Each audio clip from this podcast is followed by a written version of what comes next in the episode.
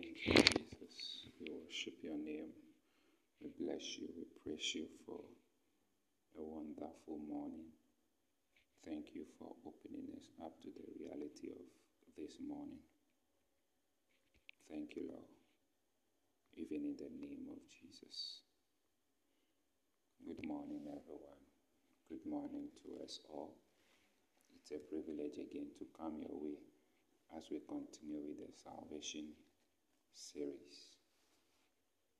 Um, today we are starting with a more basic introduction to how God was able to fulfill our salvation. And um, let's start with the book of Exodus. In Exodus chapter 33, from verse 12 down to verse 23, we see how that Moses was asking to see the glory of the Lord. And we also see in verse 34 how that God began to bring um, standard to his glory.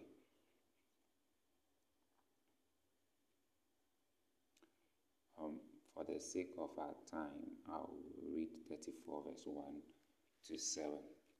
34 verse 1 to 7. This scripture, I brought it first because it was a scripture that an atheist whom I met gave to me as a contradiction in the Bible. For your information, there is nothing like a contradiction in the Bible, but everything in the Bible has its basic meaning. And if you do not understand, it doesn't mean that it contradicts another word. So that's what I wanted to explain. Then from there, we can appreciate salvation in depth. So, Exodus chapter 34, verses 1 to 7.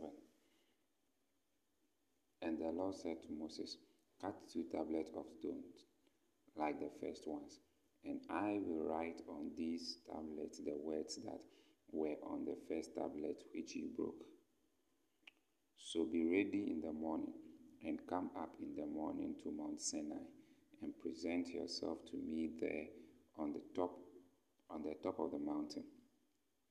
And no man shall come up with you, and let no man be seen throughout all the mountain.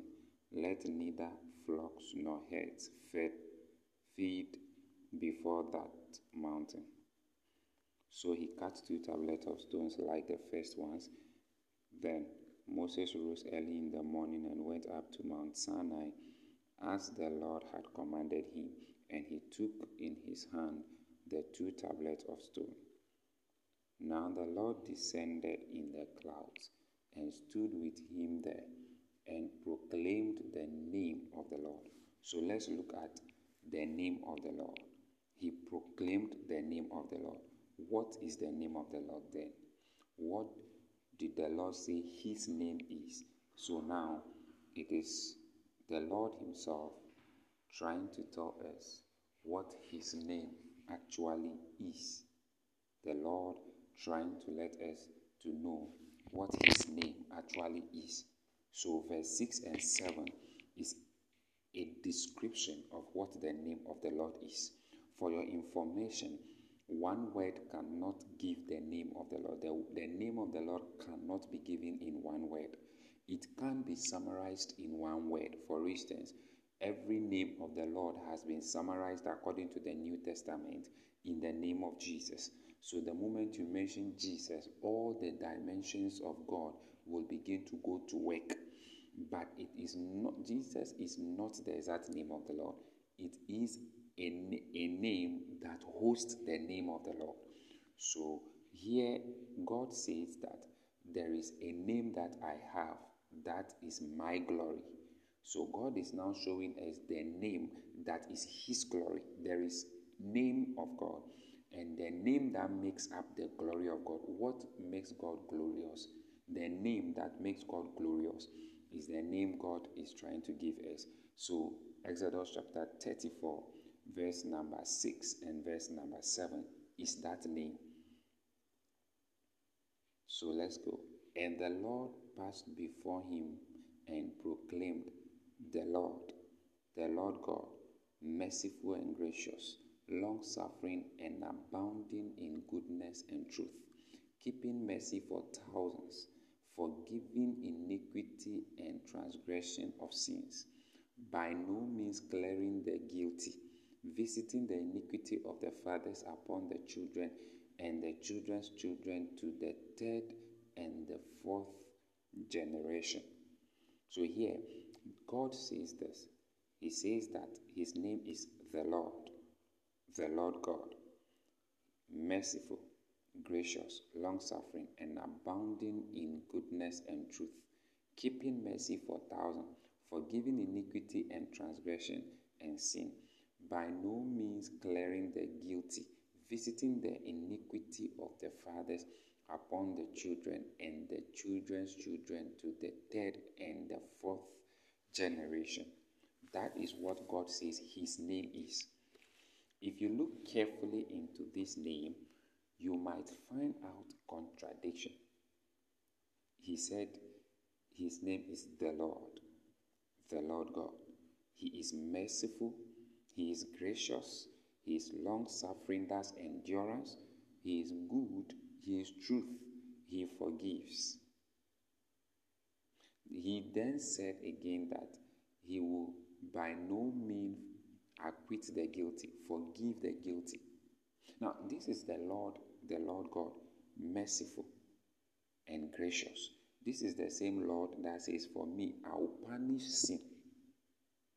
Now, you will know that mercy is one who covers up for sin, and he said he is merciful which means that he does not punish people, yet he said he will punish sin. So it looks as if this scripture contradicts, but it did not contradict. And this is the beauty of God, and this is what makes God glorious. This is why we say that our God is a God of glory because He is the only person who has mercy and at the same time justice at the same time that he is, he is merciful, that's the same time he is just. That's the same time he will punish sin. He will forgive sin and punish sin at the same time. That's the kind of God he is. So I will try as much as possible to explain why he said this is his name. And then when we get it correctly, I tell you that we are almost halfway through the depth of salvation. So let's go. What you need to understand is that there is no God that can do what this God is doing. Because mercy is an act of love, justice brings judgment. So it's either the God have mercy on you or the God has judgment on you. They can't do both. But God says, Me, God, I do both at the same time. God is a perfect God. He is perfect in mercy and love. He is also perfect in justice and judgment. His mercy is perfect, His judgment is perfect. And I also I said this is what makes him a glorious God, a different God apart from other God. So let's go something. Never in your life during Bible interpretation try to paint God to look beautiful. Say it as it is. According to this scripture, God is love and God is judgment. God did not hire you to be your, his image bearer. He didn't he didn't he's not begging you to come and paint him good before people. He punishes sin, he is merciful at the same time. See, that statement that God cannot punish sin and that all about him is love and he he cannot punish you. He is a God of love. He has a good heart. It's a fraud. Um, God God does not forgive sins, and God is merciful. He is the two at the same time. It is a fraud to take one side because truth overemphasized is error. Truth underemphasized is error. It can only be truth when it is said the way it is. God is loving and merciful, and at the same time, God is judgment and just. Now, how did God now prove himself? Because when we say he's merciful and, and he's also loving, then we say he's judgment and just, then we say that he is the two at the same time. How did he fulfill this? Now, this is the beauty of Christianity. This is the exact story that differentiates Christianity from any other religion. As Christian, God did not forgive us by ignoring our sins. Take care of that. God did not forgive us by ignoring our sins. Maybe, okay, because I'm a believer, God ignored my sin. It's a lie. God did not ignore your sin as a way of trying to have mercy on you. He punished your sin. He punished your sin, even though it might not be you that has received the punishment. Someone received the punishment on your behalf. So he punished your sin in someone. If you did not pay for that sin, someone else paid for the sin. According to Christianity, God hates sin. And God hates sin so seriously that he has declared he will by no means he will by no means forgive. Remember when we were reading the, the name of the Lord. When we were, we were reading it, the Bible says that He will by no means clear the guilty. He will by no means clear the guilty. So in Christianity, God hates sin and will by no means forgive, ignore sin. He will still punish sin no matter what. He will never acquit the guilty. This means as long as you are guilty of sin, as long as someone is guilty of sin, the person has no place with God. The person has no place in God. We saw last time how that Adam was the one that made us all sinners. And because of that, we were separated from God. As long as sin is in your vessel, you are separated from God. That is what the Bible says. He will by no means acquit the guilty. Meanwhile, this is a God that is also merciful and loving. So let's go to the New Testament. Then we will see how God has been able to achieve this. How God has been able to achieve this. So let's go to uh, First John chapter 1 verse 9. First John chapter 1 verse 9. In that scripture, I am going to um, tell, show you that even in the New Testament, the same attribute was given to God. The same attribute here was given to God. It wasn't given to God only on the account of the Old Testament. I know people will be like, the book of Exodus, you have quoted the Old Testament.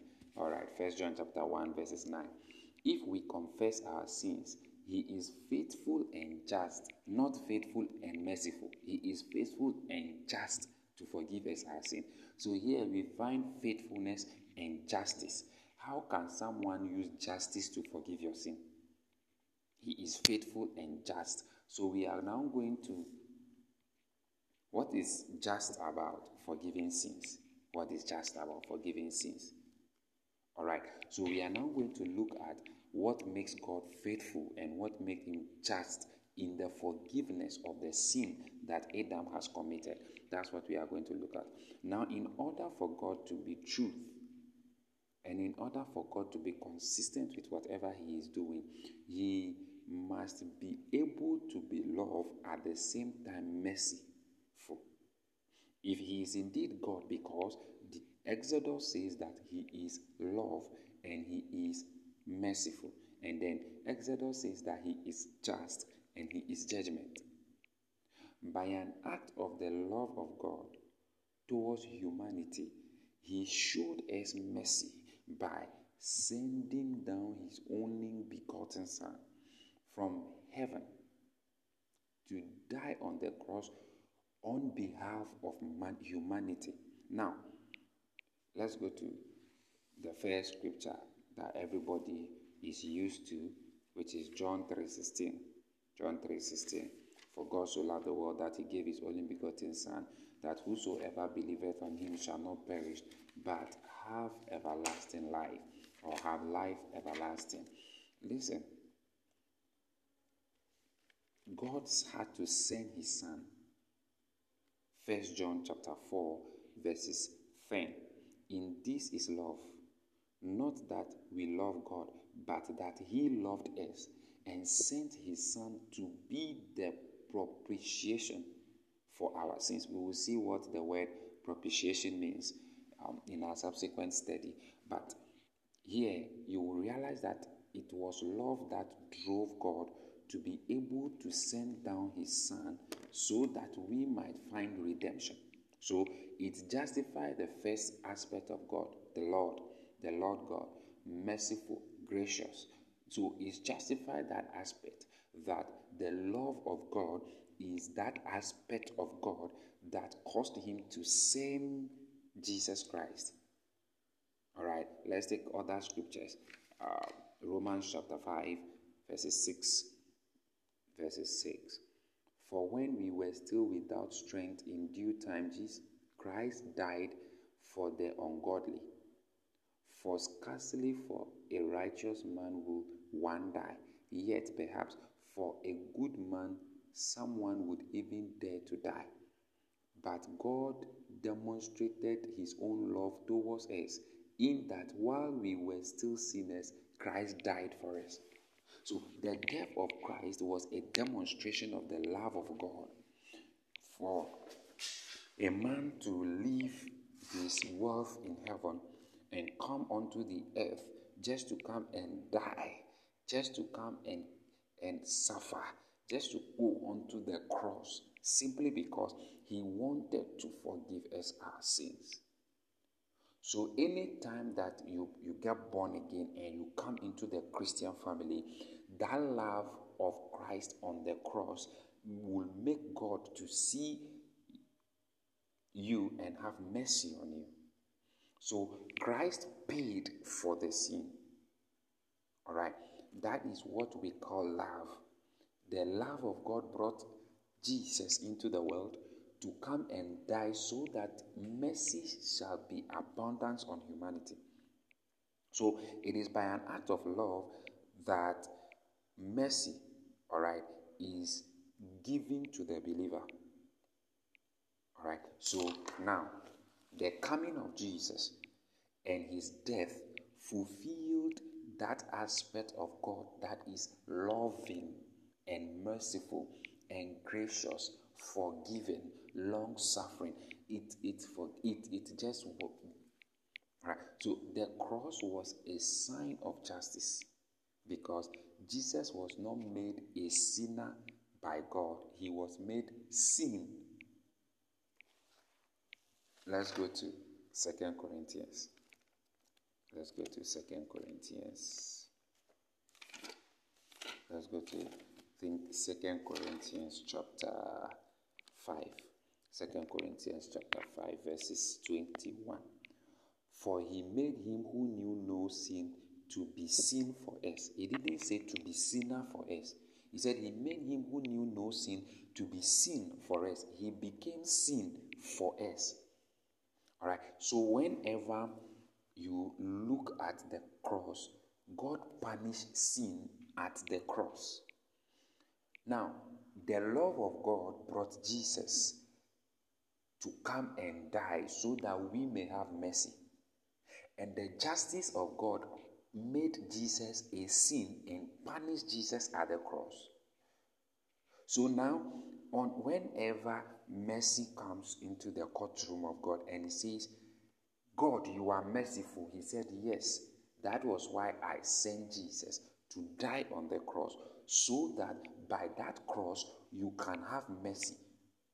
By that cross, God can be loving. God can show you love. Your sins can be forgiven. Your sins can be dealt with. Your sins can be taken away. Your sins can be washed away. Your sins can be cleansed. Your conscience can be free because by an act of God's love, He didn't want you to remain in your sin. He didn't want you to die in your sin. He didn't want you to become a product of sin. So, what He did actually was that He crucified Jesus. He put Jesus as an act of his love for humanity. For God so loved the world, he sent his only begotten Son. Yet, that same Jesus, God made him sin so that even though it was his love, so that he can show mercy unto us, he will still punish sin. Remember, the Bible says that he will by no means clear the guilty. It means that by any way possible, God will punish the guilty. And the Bible says that by any way possible, God will have mercy on people. So he shows mercy by an act of his love. He gave his only begotten Son. And he shows justice by an act of his judgment to punish sin on the cross. So if you look at judgment, it is on the cross. If you look at love, it is on the cross. So now the cross of Jesus is the very banner, it is the very logo, it is the very existence, it is the very emblem, both of the justice system of God and then of the mercy act of the love of God. Jesus was punished for sin and he was given by love. Jesus was given to humanity by love and he was punished for sin. So God had mercy on us by the love he shows us and giving us Jesus. And he punishes us by punishing Jesus on the cross. The reason why God chose Jesus is to be the bearer of this wonderful uh, um, um, um, uh, mystery, this wonderful secret, this wonderful hidden wisdom is that every man after Adam that was born was dead. Somebody asked me the other time that what if Adam were not to eat from the fruit? And I told the person Adam would have died to save the woman because Adam would have lived without sin. Meanwhile, Adam ate of the fruit, so he cannot say he left outside of this of sin. So man and woman became sinners. And as long as you are born by the fusion of egg and sperm, you are a sinner. So you are born a sinner. So there is no way anybody who is born through normal life process can be able to, by an act of, uh, let me say, you can't even die for yourself. That's what I'm trying to say. You can't die for yourself, let alone dying for people. All right. So in Psalms 51, verse 5, in Psalm 51, verse 5, behold, I was brought forth in iniquity. I was born in iniquity, and in sin my mother conceived me. So what God did was that He allowed Mary to get pregnant outside of sperm and egg fusion. And only Jesus had a unique birth and tempted Yes, what without sin. So Jesus, there was no sin that was found in Jesus. Hebrews chapter 4, verse 15 says that he was tempted on every side, yet he was without sin. So the cross had two arms. Let me just conclude for today. The, the cross had two arms, one to the left, one to the right, and it has one in the middle that hold the two arms.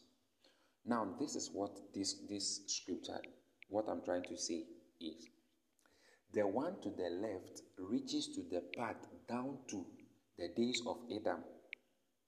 That, that there's the hand of the cross cast its shadow to down to Adam. The one to the right cast its shadow to the future generations yet unborn. And the stand of the cross in the middle talk up is rooted in the now. So whether you were in the past, you are now, or you are in the future, there is a shadow of the cross covering you so that you can be saved. So, what Jesus' cross did was that he went as far back as Adam, who was dead, and then he redeemed Adam. And then he came to the future until the end of time and he redeemed man. Once you come into Christ, once you become a Christian, you are now righteous and not guilty anymore because this cross speaks for you. Because this cross talks for you. The cross has two sides, both front and back. All right, it has two sides, front and back. So Jesus came from the back to the front. He was crucified at the front. He came from the back to the front. But you see, when you are going to meet Jesus, you will not meet him from the back to the front. You will meet him from the front to the back. We will do that in later studies of the scriptures. So let's go to our last scripture for the day. Our last scripture for the day. Our last scripture for the day is our last scripture for the day is Second Corinthians chapter 5. 2 Corinthians chapter 5, verses 17. Therefore, if anyone is in Christ, he is a new creation. All things have passed away. Behold, all things are become new. The reason why all things are passed away and everything has become new is that Jesus has already been punished for sin. He paid for your sin. So if you come into Christ Jesus, God will not be, be unjust when He still punishes you. He will be unjust to punish you because there was already a punishment for the sin. All you need to do is to become a part of Christ Jesus. You should come into Christ Jesus. We are calling you to come into Christ so that you can be a beneficiary of these great and wonderful studies. Tomorrow we will continue with this particular topic again. We will try to end it very well, and once we end it, then we will go on to the other aspect of salvation.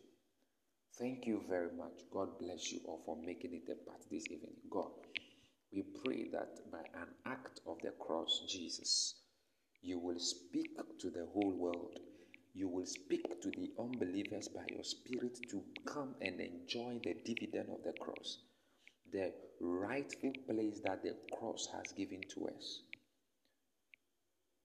Thank you, Lord. In Jesus' name, amen. So, tomorrow we will look at how you will not be punished and why you will not be punished, but the unbeliever will be punished. Then, from there, we will enter into the things you must do to become born again. Thank you, Lord. In Jesus' name, amen.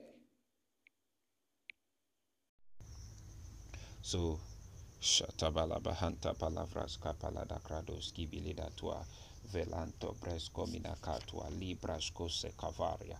Prasco seminatalia belotapa shativa rakasco tedi paranta prankapa iskapalanta palida brasco sekevalia masunte libra kapalata swa telekaba sheta braskavala tua telikabanta emparanta braskabala seketai ampalante braskabala vala tua iskabela tua tavanta lata jeka brasco sekedebe rakapalanta brasco setebeleda amparanta brasco sete valantua cabalia ese branta palanta praca palante eso velantalia meso soco bilai ampalanta brasque soco valataya eso brenta palanaca bela shatali evrasco se campalanta pracaba ampalante brasco sekedalia valose satai. In the mighty name of Jesus we pray. And so we thank you father that we come to share your word once again and we come to understand the depth, the truth that is hidden in your word. We also thank God that we have come back to our audio teaching services where we will learn of the word of God, where we will understand the word of God, where we will liberate ourselves from the kingdom of lack of knowledge into the kingdom of illumination, which is light.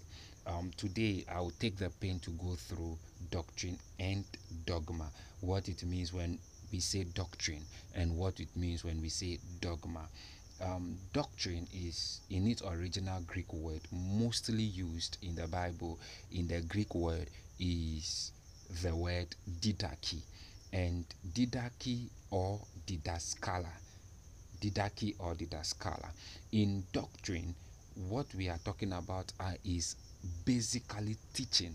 So when you see someone say doctrine according to the Bible, doctrine is not necessarily believed, but doctrine is teaching. So any teaching that sprang off from scriptures, sprang off from the Bible, come out of the Bible is actually doctrine. And several places in the book of the scriptures, we find the word doctrine used scattered all around the New Testament. We will also realize that doctrine is not only teaching but also instructions. Anytime someone is instructing you using scriptures, someone is guiding you using scriptures, someone is trying to explain something to you using scriptures, giving you an understanding and a change of mind containing concerning certain ideologies using scriptures, then that person is trying to exercise doctrine. And doctrine actually is something like I said, scattered and littered all over scripture.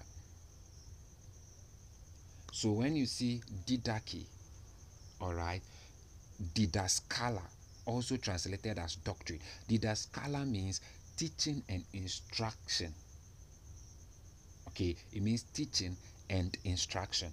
And then that is the original greek meaning for the word. So it is either teaching or instruction. So when we talk about doctrine we are talking about teaching we are talking about instruction.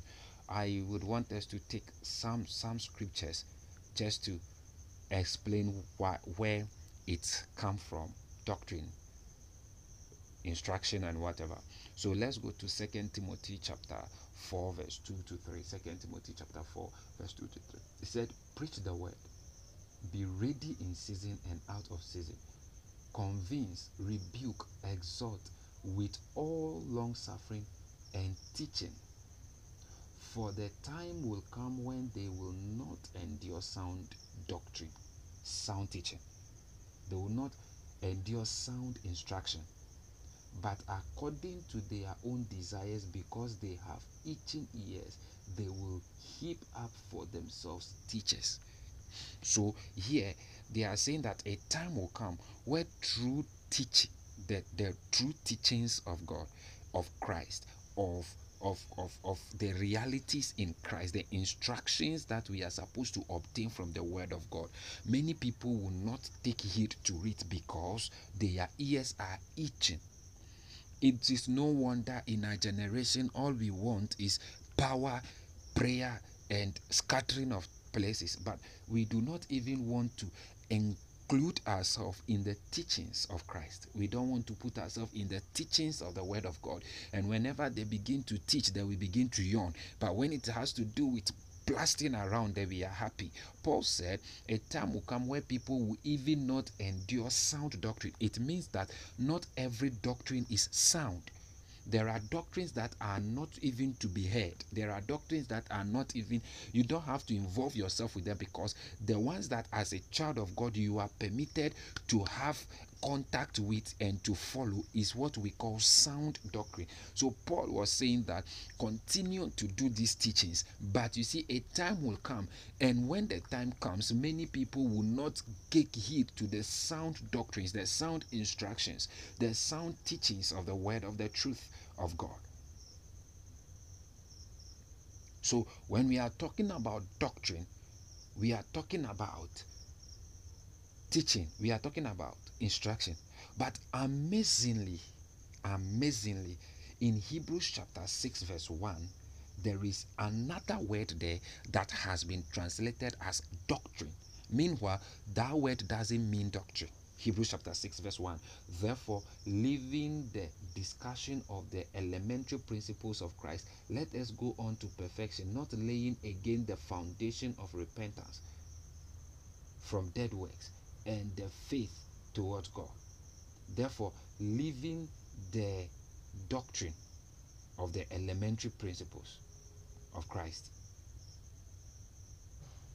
The word the word translated doctrine in let's take it in I think I'm using KJV KJV we we had to use the NKJV for you to see what I am talking to you about. If we can get KJV I will be very happy if we can get KJV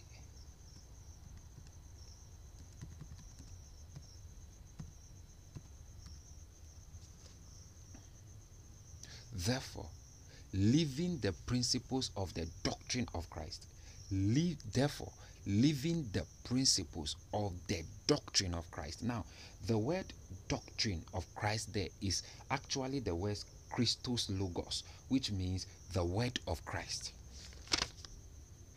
The word of Christ. The in its original uh, um, um, definition, it means the word of Christ, Christos Logos the word of Christ, but it has been translated as the doctrine of Christ. The sense I am trying to make here is that the word doctrine is the word didache, which means teaching. Here, the word of Christ is also referred to as the doctrine. This means that when we talk about doctrine in Christianity, we mean the teaching and instructions of Christ Jesus as revealed through the whole of scriptures. I take my definition again. When we say doctrine, according to Christianity, doctrine is the teaching and instructions of Christ Jesus as revealed through the whole of scriptures. Doctrine influences the entire Christian life and belief system of the Christendom. Without doctrine, Christianity does not exist. Without doctrine, Christianity is not in existence. Without doctrine, we are far away from our Christian life. Without doctrine, Christianity makes no sense. If you are not rooted in doctrine, if you didn't grow in doctrine, you cannot be an accurate Christian. So, doctrine influences every aspect of our Christian life. Even doctrine affects our ability to receive from God as it can conflict with the voice of the Holy Spirit. For instance, there are many people who believe that in our generation you can't hear from God. So, even if God is talking to them, they don't know and they cannot hear because they believe by an erroneous doctrine that God does not speak again in our days.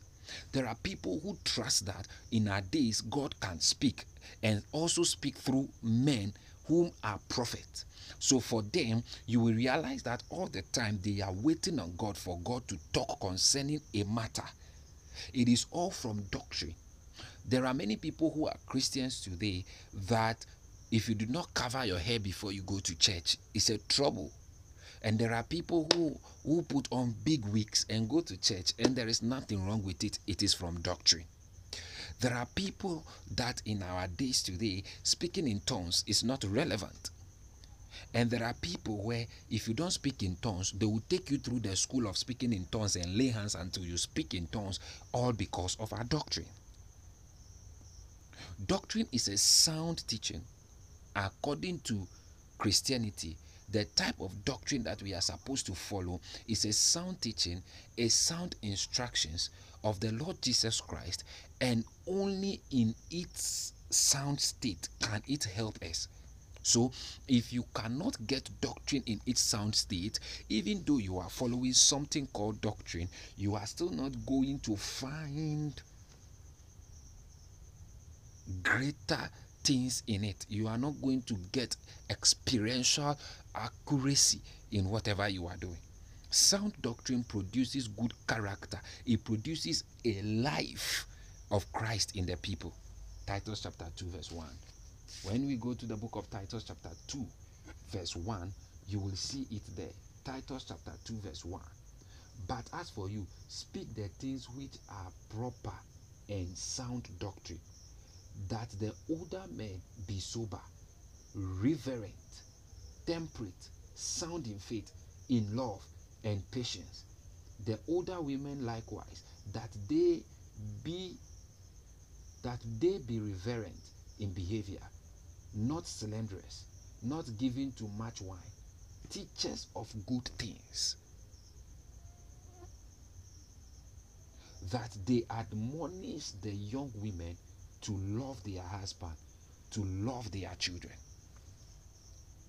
So you will find out that sound doctrine, if you practice them and you teach sound doctrines, one of the things that you do is that you breed a group of Christians that has a certain quality, that has a certain relevance, that has a certain dimensions of God. It is our responsibility to make doctrine, all right, our very own language. He said that these things that I commit to you, you should also be able to make them your very teachings. Doctrine is actually the word of Christ, is the word of truth, is Jesus Christ, is truth. Now, quickly, let's go to what it means dogma. Let's go to what dogma means. Let's go to what dogma means. Dogma, this is the authoritative principle, a belief or a teaching or an instruction of opinion, especially on that is considered to be absolutely true without any biblical evidence. So, any teaching that has no Bible root is dogma, is not doctrine. It's called dogma. And normally, the names that we give it in order to look more nice is church tradition. By this, we teach philosophy, we teach fables, we teach folklores, folk tales, we teach every little biblical root is not found in it. Now, we can't find Bible in it, so it is dogma. It doesn't matter how nice or how reasonable it looks, it is still dogma.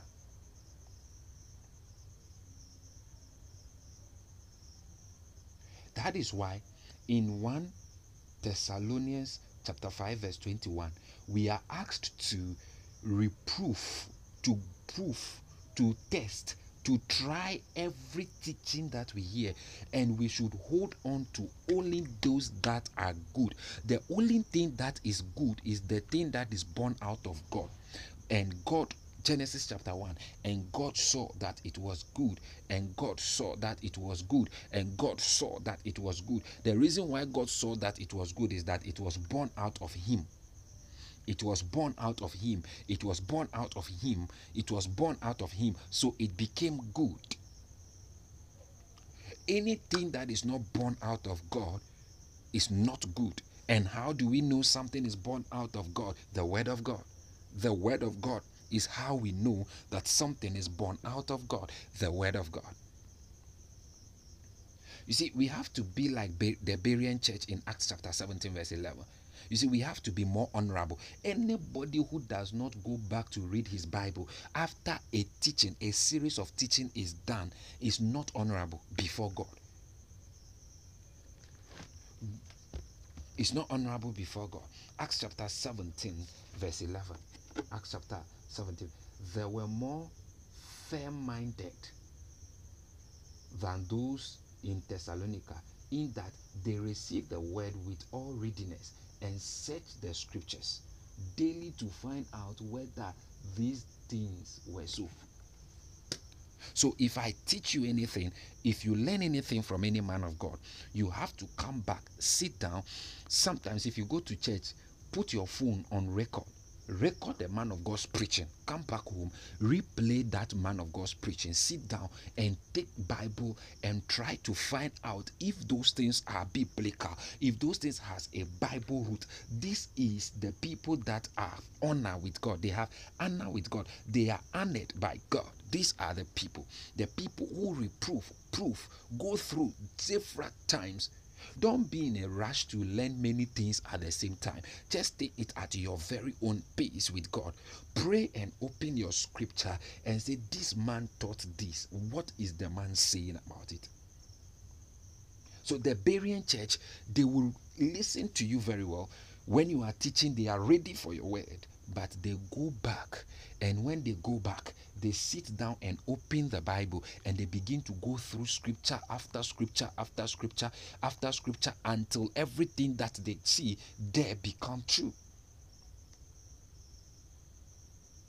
There is nothing wrong with checking your teachers out from the Bible, proofreading what your teachers has taught you. In fact, your teachers are human beings.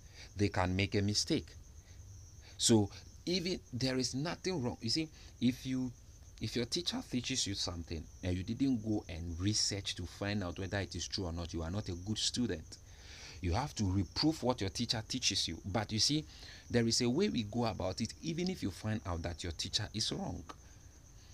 Because revelations is not found in one man. So you need many dimensions of men that carry different dimensions of God to understand different dimensions of things. I was telling people that if I'm in need of the Holy Spirit, I look upon to Benny Hinn. If I'm looking for prayer, I look upon to Archbishop Nicholas Duncan Williams. If I'm looking for um, um, endurance, I listen to Apostle Arome Osayi. I listen to Apostle Joshua Selman. If I'm looking for revival, I listen to Apostle Joshua Selman. If I'm looking for original Bible text, I look upon to Apostle Arome Osayi because I found out that in this man, if I'm looking for faith, I look out for David Oyedepo. So I know where I can find accurate and dimension. They are the men that carry the dimensions of those things. And so I follow them and I learn from them to get that doctrine. But even if they are teaching, I need to still prove it because I am a Berean, I'm not a Thessalonican.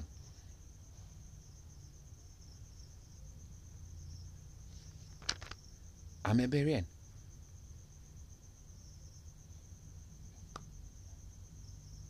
You see, according to the book of Matthew, chapter 15, verse 9, Matthew chapter 15, verse 9, Matthew chapter 15, verse 9. Let's just take Matthew chapter 15, verse 9. Matthew chapter 15, verse 9. But Pilate answered them, saying, Do you want me to release to you the king of the Jews.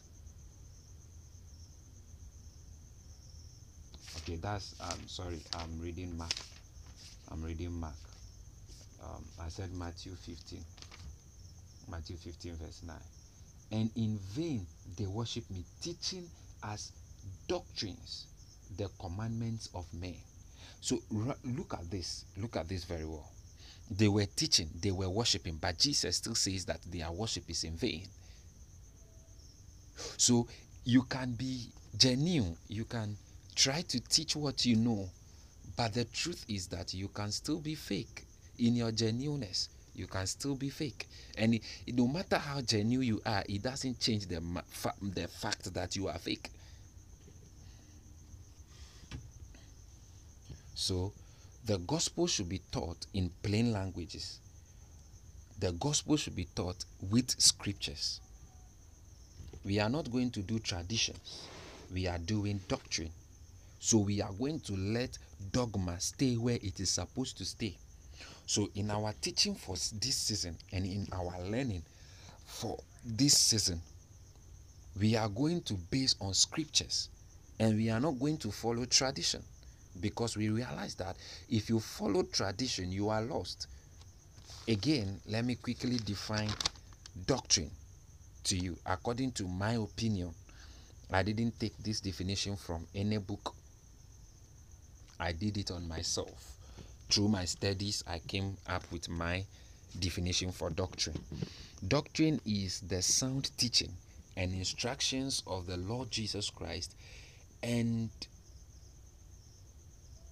through the study of the whole of scriptures.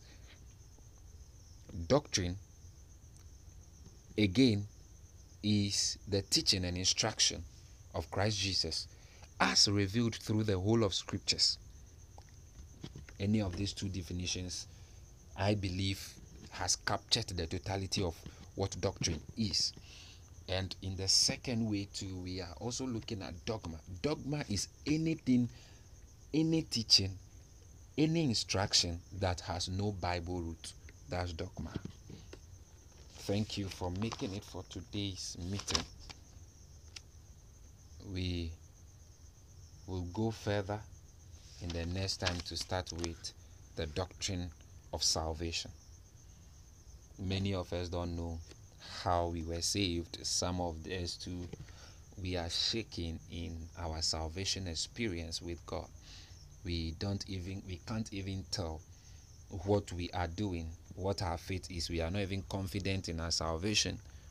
And through the school of salvation, we are going to work on consistency in the spirit. I just hope this will help all of us, even in the name of Jesus. Ka ifalaswa tapalanda bresko sokopaya. Marida balavashas ke kopeni ante valadas ke sukra tupilata. Holy Spirit, we declare that you will help us to avoid dogma.